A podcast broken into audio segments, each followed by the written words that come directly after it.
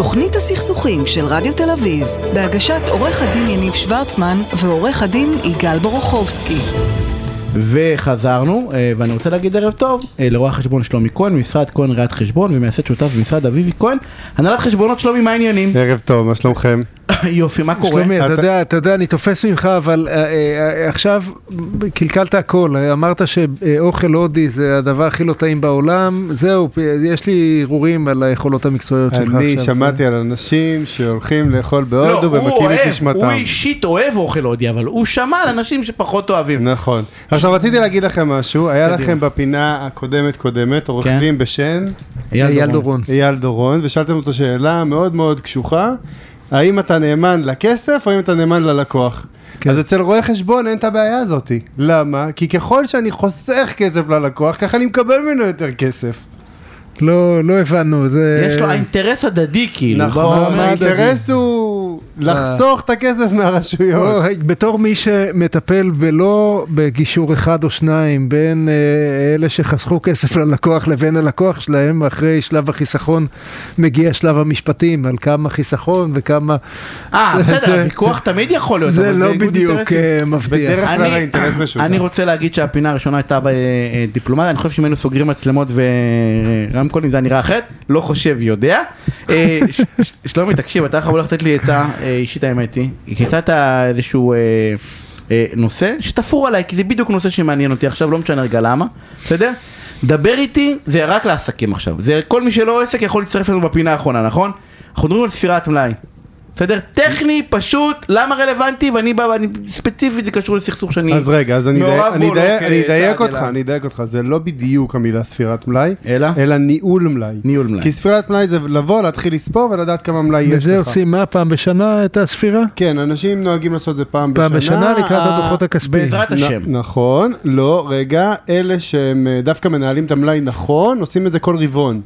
כי אתה צריך תמיד לדעת איפה אתה עומד, וזה זה למה הפינה הזאת היא באה, כדי להבין שניהול מלאי זה לא לבוא לקנות, להרגיש תחושה כמה מכרתי, כמה קניתי, ואז בסוף שנה אם הרואה חשבון מבקש או לא מבקש, או כן עושה או לא עושה, לבוא לעשות לו ספירת מלאי, או שבמקרים גרועים יותר, כמו שאמרת, מכבים את המיקרופון, אז הרואה חשבון רושם מה שבא לו. אז מה זה כל כך שונה, הניהול מלאי? פעם בשנה. אה, קניתי את החולצות שאני לא מצליח למכור, או. אני לא מצליח, אכלתי אותה כבר, אז אז מה- לא מה זה משנה? זה לא מדויק. ניהול מלאי זה נושא שהוא מאוד מאוד מאוד אקוטי לעסק. למה? כי זה בעצם, אתה שם את הכסף שלך בתוך חומר גלם, והוא לא יושב בתוך החשבון בנק שלך, כלומר הוא לא נותן לך אוויר. ככל שאתה קונה יותר מלאי, אם אתה לא שם לב וכל הזמן קונה סחורות וממלא את עצמך בסחורות, סחורות, סחורות, הכסף שלך יושב במדפים. זה איזשהו משפט שרץ רץ ברחובות, כסף יושב על המדפים, כסף יושב בתוך המלאי, אבל בשורה תחתונה, הוא נורא בעייתי בניהול תקציב, כי אז אחרת... אני, אני, אני, זה נורא חשוב מה ששלומי אמר כרגע, ואנשים אה, טועים אני אוהב לחשוב, שהוא מחזק אותי. אנשים טוע- טועים לחשוב שעסקים פושטים רגל כי הם מפסידים כסף, וזה כמעט תמיד לא נכון. דווקא עסקים שצומחים ומגדילים פעילות, ובגלל שהם מגדילים פעילות הם צריכים לקנות יותר מלאים. יותר מלאים, יותר כסף על המדפים, ופתאום ההצלחה שלהם, כן, הם צמחו כי הם הצליחו. ההצלחה מביאה אותם לאיזה בור תקציבי שעכשיו מספיק חודש אחד או חודשיים שהם אה, לא מצליחים לעמוד בהתחייבויות וזהו, הלך הכל. אה, מאוד. והרבה פעמים זה מה שמביא ל... המלאי. עכשיו, זה הניהול דורש... מלאי זה הבור בעצם? אה, זה חלק. הניהול מלאי ובאופן כללי הגדלת פעילות. בלי רזרבות מתאימות. עכשיו, אמ, ה- ה- ה- מאידך, הנקודה היא שאם אתה לא תקנה מלאי שעונה לצרכי הלקוח שלך, לקוח יכול להיכנס לתוך העסק, להבין שאין אין את המלאי שהוא רוצה, והוא פשוט לא יחזור יותר. אז צריך לדעת לעשות ממש כל הזמן את הבלנס, כמה מלאי אתה צריך לחדש, ככה שאתה לא תיתקע בלי מלאי, איזה מלאי יוצא הכי מהר או הכי איטי, ולדעת לנהל אותו בצורה ככה בואו שלפעמים זה פריט פריט. בואו ניתן דוגמאות כדי להוריד את זה לקרקע. דוגמה קיצונית היא הרבה פעמים עסקים שרק אחרי שהזמנת מהם, אז הם מזמינים מהיצרן נכון, זה נקרא קונסיגנציה. לך. הנה, אה, לא, אה, לא קונסיגנציה. נניח אתה רוצה לקנות מכונית, Mm. אה, אז היבואן בישראל יגיד לך, אוקיי, עוד כמה חודשים תגיע המכונית, אבל הוא לא מחזיק איזה איזה מלאי אה, זמין. 100 אלף מכוניות כאן בישראל לפעמים אה, שתגיע. בדרך כלל היום אה, זה נכון. המצב. ה- ה- החלופה השנייה, אה, שניקח... זה טוב אה, למשהו שלא דחוף לי. לא יודע דחוף או לא, אבל זה, טקסטיל. זה טוב טקסטיל, בדרך כלל, מייצרים קודם כמות בדרך כלל. עושים את זה, מתי, באיזה עסקים? כשעלות המוצר מאוד מאוד גבוהה, גם אם היא דחופה, אם שמת במחסן עשרות מיליונים או מאות מיליונים, אפילו זה סיכון אדיר.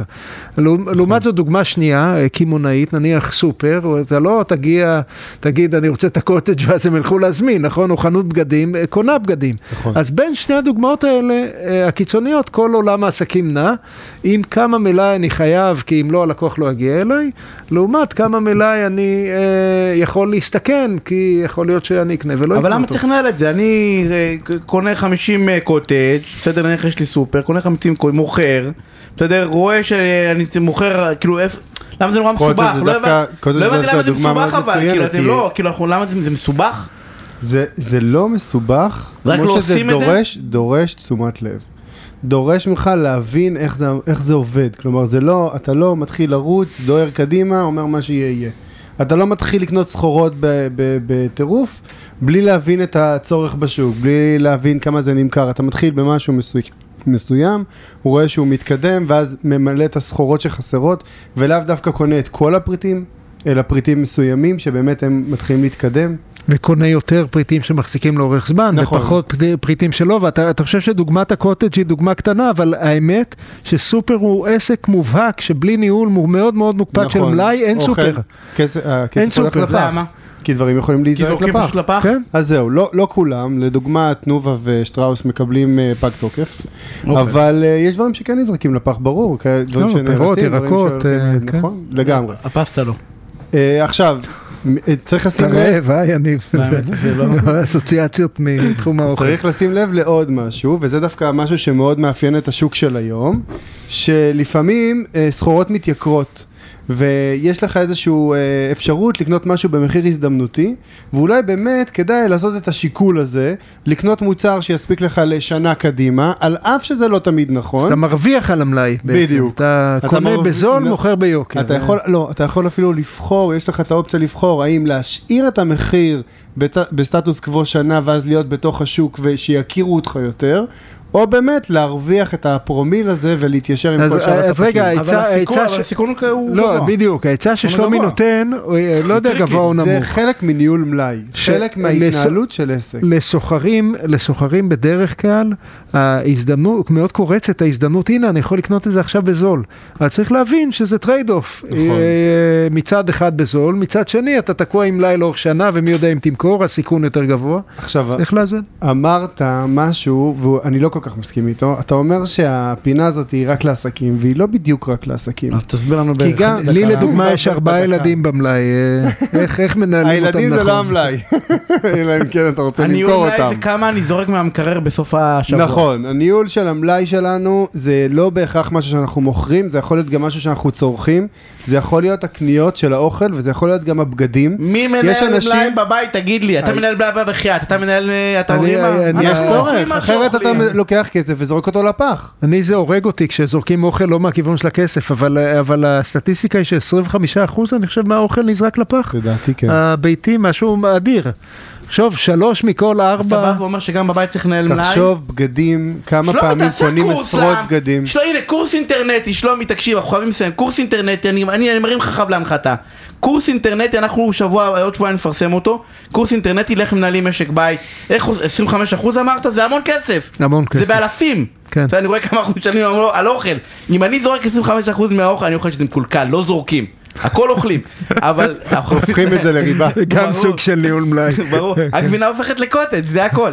אה, יש- ללבנה, יש לבנה. תהליך, כן, והעובש הופך להיות איזה. שלומי, כן. כן, לגמרי. אה, תודה רבה. על הפינה, אתה יכול להישאר איתנו אה, ב- אני על אשמח. השתי דקות. אה, יגאל, תקשיב, אני רוצה לעשות שני אתה דברים. יודע, היה לי, היה לי פעם חברה צרפתייה, ואבא שלה היה צרפתי אמיתי, הוא קיבל את הגבינות המסריחות האלה אה, מצרפת, כאן הוא אה, הגיע והוא אמר, זה טרי מדי, והוא השאיר אותם שבועות בשמש כדי שיסריחו קצת, אה, אתה יודע, לא, אני לא הייתי מסוגל להתקרב, אבל מבחינתו זה היה טעים. אז שיעשה את אותו דבר ל-27% של אה, לא יודע של מי, וזה יהפך לו לגבינת אה, אה, קמבר. דרך אגב, הרוב, גם אם פג תוקף, הם עדיין בסדר, כן? לתקופה מסוימת, רוצים כן, שאנחנו לא- פשוט נקנה עוד, זה הכל, זה, הכל. יש לנו זמן, מה אתם מודאגים? תקשיבו, יגאל, אתה ידעת שיצא, אנחנו מפעם לפעם אומרים, יש אה, אה, אה, כתב עת חדש, גיליון חדש ח- ישן, גיליון גיליון חדש. חדש לכתב העת עיין ערך גישור, בסדר? כתב, יש לי פה מאמר, מאמרון קטן, של אילנית גלעד, שהורה- אה, נכון. פרויקט של אישה אחת. תסתכלו. אה, כל מי שמעניין, לא, לא, אבל אני רוצה להגיד לך, תקשיב, יש פה למשל הצצה לחדר הגישור הרב דורי.